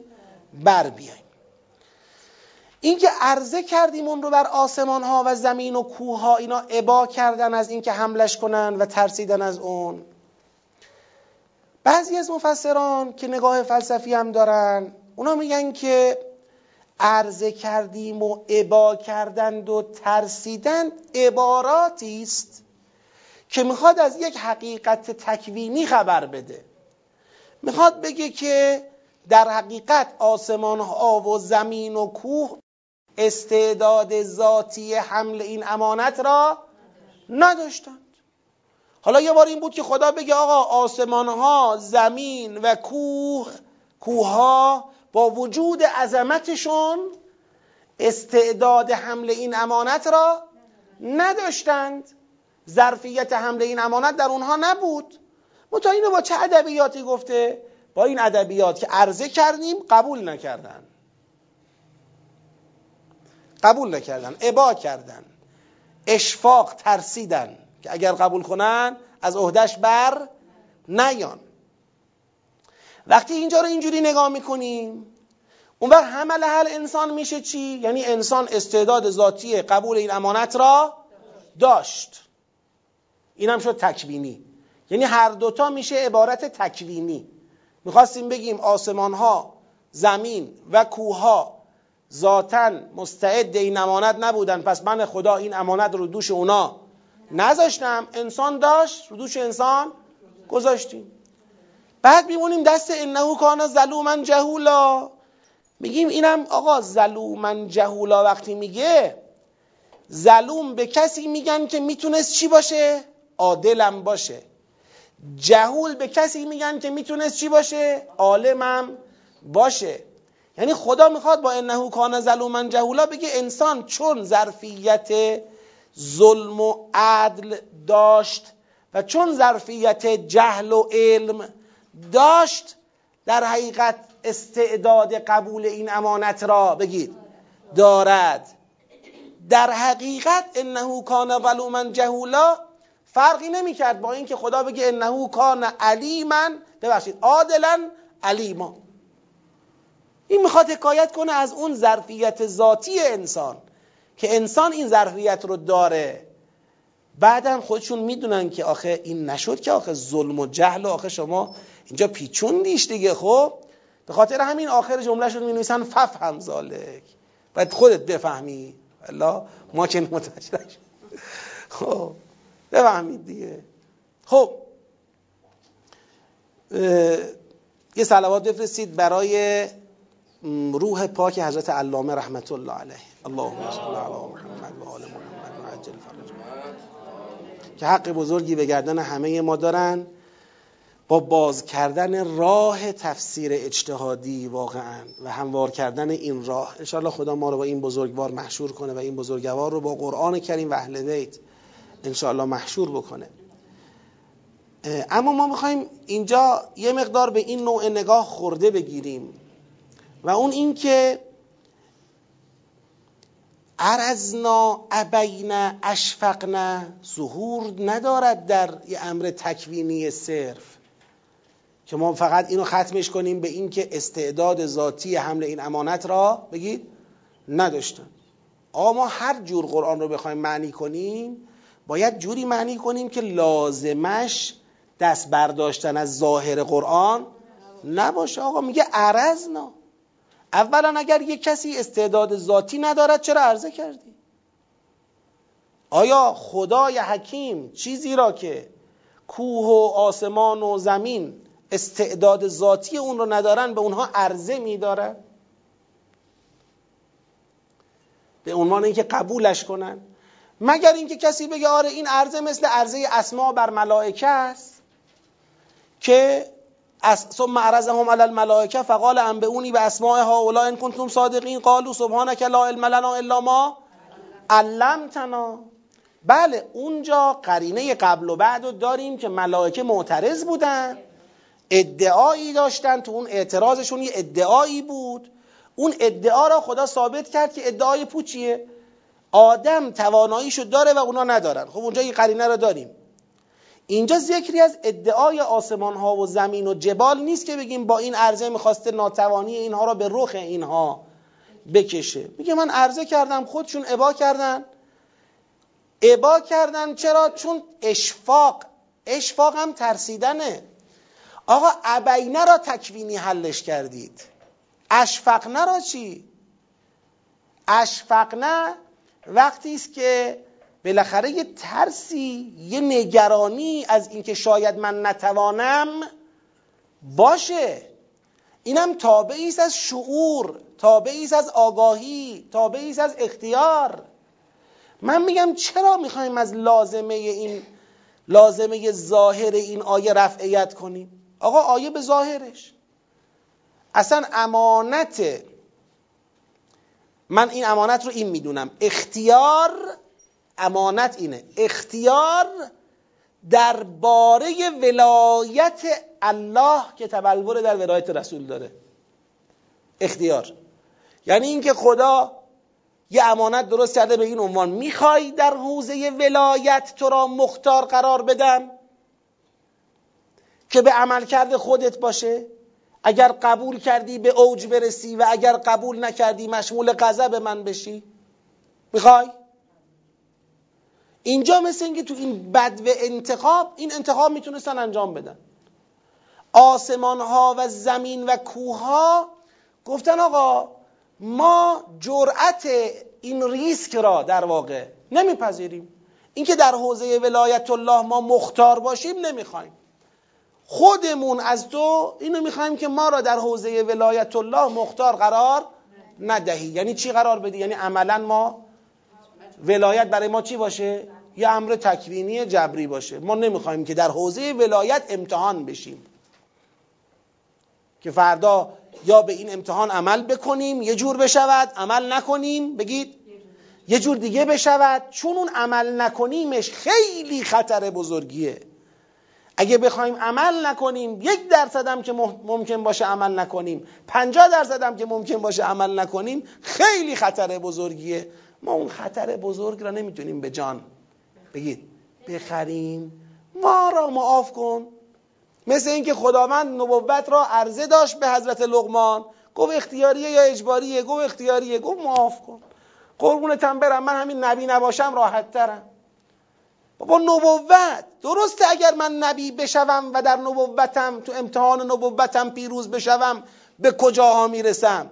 اما همون یه درصدی هم که شاید نه شکست بخورم و اون وقت به چه بلایی سر من میاد؟ اون یه درصده به خاطر همون یه درصده من میگم منو معاف کن. منو بیخیال باش قربون دستت. نمی‌خوام. اگه اختیاریه نمی‌خوام. من اینو می‌فهمم از آیه. یعنی خدا عرضه کرده به آسمان ها به زمین به کوه ها که می‌خواید درباره ولایت مختار باشید که اگه پیروز بشید چه می‌شود و اگر شکست بخورید چه می‌شود؟ اینا ابا کردن گفتن نه نمی‌خوایم. اگه اختیاری به ما میسپری ما میگیم نمی‌خوایم. همون ولایت تکوینی اجباری که در فطرت ما نهادینش بکنی ما را چیست؟ بس است. ما عطای اون عظمت ناشی از پیروزمندی در امتحان به ولایت را به لقای اون عذاب وحشتناک ناشی از شکست در این امتحان چه کردیم؟ بخشیدیم. خدا قربون دستت بذار ما راحت باشیم. راحتن ما آسمون داره زندگیشو می‌کنه. زمین همینطور کوه هم همینطور. هیچ دقدقه ای بابت اینکه یه وقت فردا تخلف در ولایت از خودشون نشون بدن ندارن که بعد مغضوب خدا واقع بشن. اونا در امنیت فعلا دارن به سر می‌برن. خب. و حمل هل انسان یعنی چی؟ یعنی و عرضنا عرضنا الامانت علی الانسان. بعد اومدیم به انسان امانت رو عرضه کردیم. گفتیم می‌خوای در حوزه ولایت مختار باشی؟ بدیم دست خودت اختیار در حوزه ولایت را. انسان هم گفتش که آره چرا که نه. می‌خوام. خدا میگه در واقع عمل هر انسان یعنی عرضنا الامانت علی الانسان انسان هم حمله ها انسان هم امانت رو قبول کرد. یعنی انسان هم من اینطوری می‌فهمم انسان هم می‌تونست قبول نکنه. چرا فکر می‌کنیم حتما باید انسان قبول می‌کرد؟ نه خیر آقا انسان هم می‌تونست مثل سماوات و نمی‌دونم عرض و جبال قبول نکنه. آقا اون وقت چی می‌شد؟ هیچ. عالم جور دیگه رقم می‌خورد. بعضیا نگاه فلسفیشون به یه چیزی تکیه داره. و اون اینی که حتما باید همینایی که شده همش می‌شد مثل اینکه خدا گزینه دیگری برای طراحی عالم هستن نداشت. فقط همینی که الان می‌بینیم که یه مش آدمیم داریم رو زمین را میریم و هر غلطی می‌تونیم بکنیم.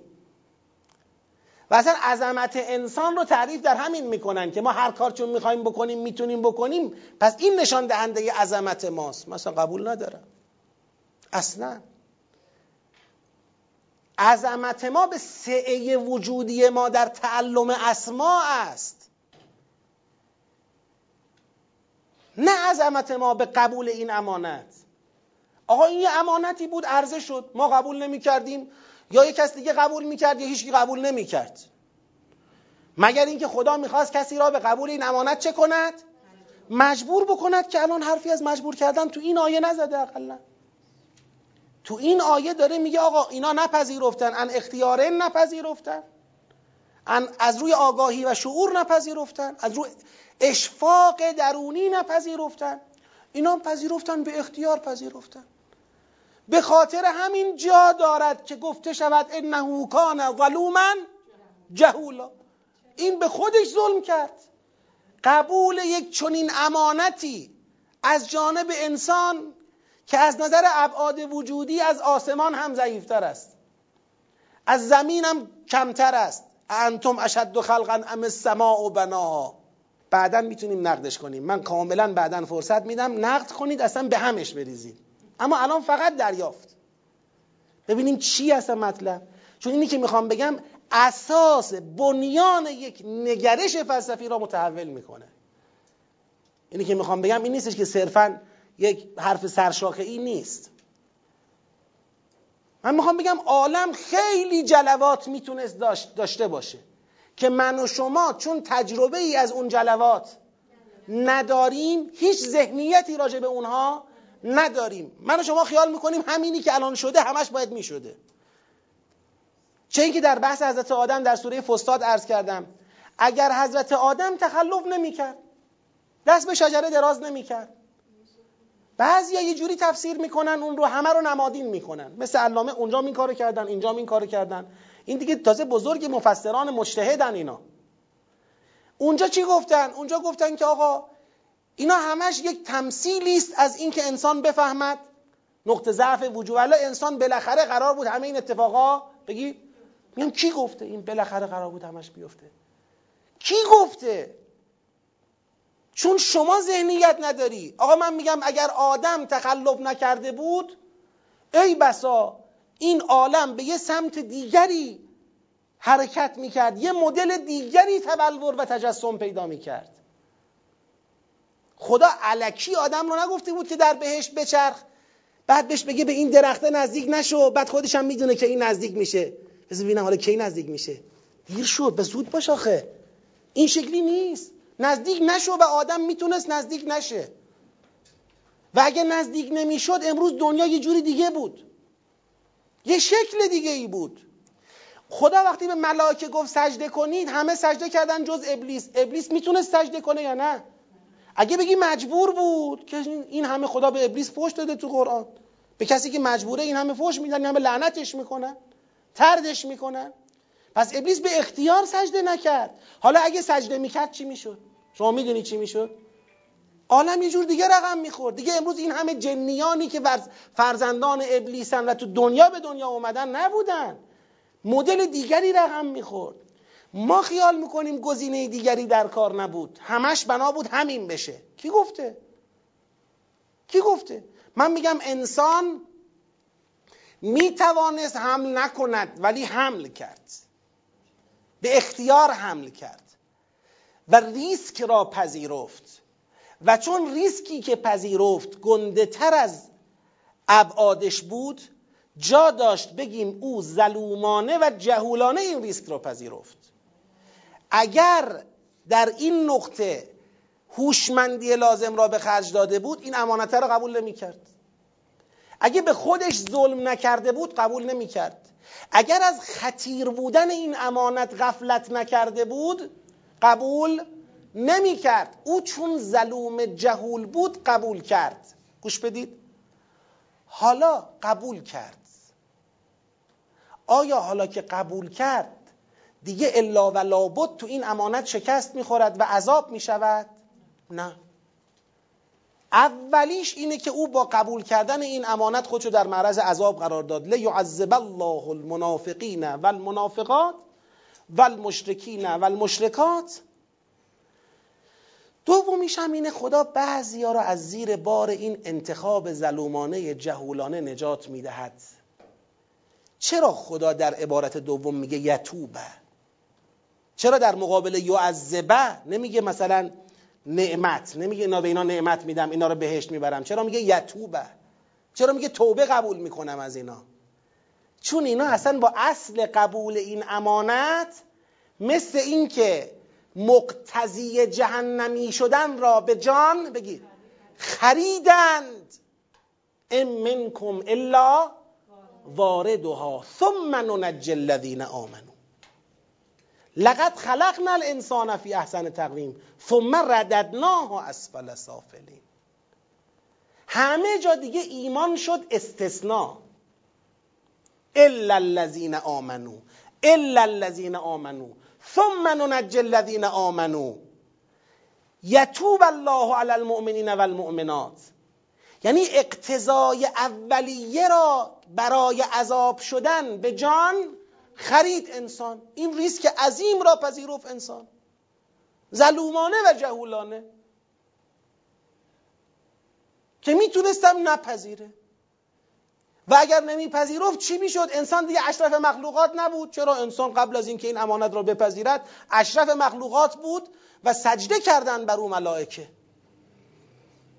ملائکه بر او سجده کردن. حالا برید روایات رو در این باب بخونید. روایاتی که خیلی ها به نظر حقیر متوجهش نبودند نمی‌تونستند متوجهش باشند با نگاه به ظاهر آیات همشون حل میشن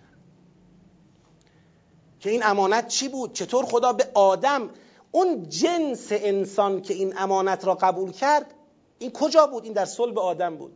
یعنی قبول پدر ما آدم رحمت الله علیه صلوات الله علیه قبول ایشون به مسابه قبول کل ما بود قبول جنس بود. چرا؟ به خاطر اینکه بالاخره اون تمام ما در صلب او بودیم. جنس آدم متمرکز در اون مصداق بود.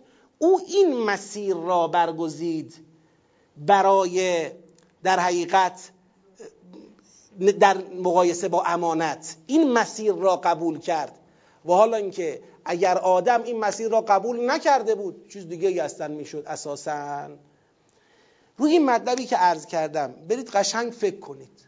بحث کنید فکر کنید مطالعه کنید این رو به چالش بکشید تا ابعادش براتون روشن بشه که ماجرا چه ماجراییه. در با... توی روایت از که توی نقلیات ابن بابوی اومده. توی روایت ذکر می‌کنه که خدا ارواح پنجتن را به عنوان برترین مخلوقات خلق کرد. پیغمبر اکرم حضرت علی حضرت زهرا امام حسن امام حسین ارواح را خدا دو هزار سال قبل از پیکرها خلق کرد.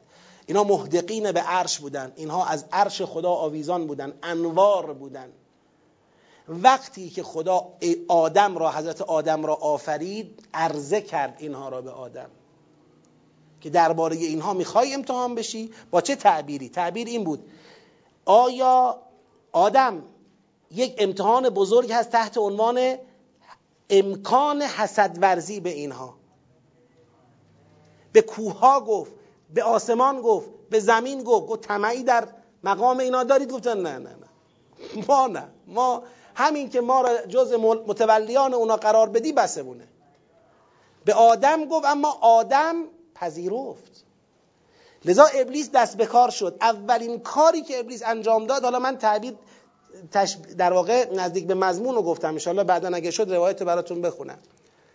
به ابلیس ابلیس اومد دست به کار شد گفت می‌دونی خدا چرا اینا رو داره بهت میگه؟ خدا نمی‌خواد تو ملک بشی خدا نمی‌خواد تو جاودان بشی. اون طمع را تو دل آدم نسبت به این مقام ایجاد کرد. و آدم در واقع دست دراز کرد به سمت اون شجره. اون شجره همون شجره ولایته. طبق اون روایات. حالا بگذاریم. می‌خوام بگم این نگاه الان اینجوری جنبندی فعلی ما. می‌خوایم بگیم عرضه امانت بر آسمان ها زمین کوه ها اختیاری عبای اونها و اشفاق اونها رد این اختیار. یعنی ما نمی‌خوایم این امتحان را. انسان به اختیار این بار را پذیرفته و چون به اختیار یک امر بسیار خطیر را پذیرفته میشه انسان را به خاطر یک چنین پذیرشی به ظلوم جهول بودن توصیفش کرد. یعنی این از روی ظلم و جهلش بود که پذیرفت. اگر اینجا عدل و عقلش رو به کار گرفته بود می‌گفت نمی‌خوام. یا خدا جبر می‌کرد به جبر یا اصلا مسیر مسیر دیگه می‌شد. انسان اینجا کاملا مختارانه قبول کرده و خدا میگه بد کرد قبول کرد. اما حالا که بد کرد قبول کرد چی شد؟ حالا دیگه همه نابود میشیم همه شکست می‌خوریم همه عذاب میشیم همه جهنمی هستیم. نه خیر آقا. بله اونایی که منافقانه و مشرکانه زندگی کنن که بدونن به خاطر همین بود که تو این امانت چی شدن؟ شکست خوردن. میرن تو جهنم. اما مؤمنین و مؤمنات را خدا توبهشون رو قبول می‌کنه. لذا همه ما تو دنیاییم تا توبه کنیم. ایمان همه ما توبه ماست خواهران و برادران. ما تو دنیاییم که توبه کنیم از قبول یک امانتی که گنده تر از ابعاد وجود ما بود. و توبه کنیم. این توبه هم سخته. حالا این نکته رو بهتون بگم. چرا سخته؟ ما کان لمؤمن ولا مؤمنة اذا قضى الله و رسوله امرا ان یکون لهم الخیرة من امرهم. انسان برسد به جایی که اختیار داره. ولی از اختیارش هیچ در مقابل خدا پیغمبر نخواد بگید استفاده کنه. چقدر سخته. تاریخی مبتلای به این آزمونن. یه تاریخی از بشر مبتلای به این آزمونن که چطور رو خودمون این امانته به ما داده شده این اختیار است دیگه. این اختیار درباره ولایت. چطور رو خودمون پا بذاریم؟ و من یوق شح نفسهی. بعد از خودش بگذره تا برسه پیروز بشه. از خودش بگذره. کسی که نجاتش یه تمثیل فقط می‌خوام بزنم براتون. کسی که میگن نجات جانت به اینه که امروز از بالای این پرتگاه سه هزار متری خودتو پرت کنی. اگه می‌خوای زنده بمانی باید خودتو پرت کنی. پذیرش این جهت بر آدم زنگینه. و من یوغ شوح نفسه یعنی این. انسان بفهمد نجاتش به ندیدن خودش است. نجاتش به گذشتن از خودش است. نجاتش به, از به نادیده گرفتن اختیار خودش در مقابل خدا و رسول است. نجات به اینه. سر عالم است رسول خدا و اهل بیت علیهم السلام. یه تاریخی درباره این امانت امتحان پس دادن. حالا بعضیا شکست خوردگانه شکست خوردن دو رفتن بعضیام پیروزمندانه رفتن. خدای از تو می‌خوایم به آبروی محمد و آل محمد ما رو در این امانت و حفظ این امانت سنگین بسیار سنگین توفیق عطا کنی. ما را جز امانتداران این امانت سخت و سنگین قرار بدی. ما را جزو وفاداران به بیعت بیعت الستمون با پیغمبر اکرم با اهل بیت با ولایت الهی قرار بدی خدایا ما منافقانه و مشرکانه زندگی نکنیم منافقانه و مشرکانه نمیریم. مؤمنانه بمانیم مؤمنانه بمیریم و توبه ما مقبول درگاه تو باشد. به برکت صلوات بر محمد و آل محمد.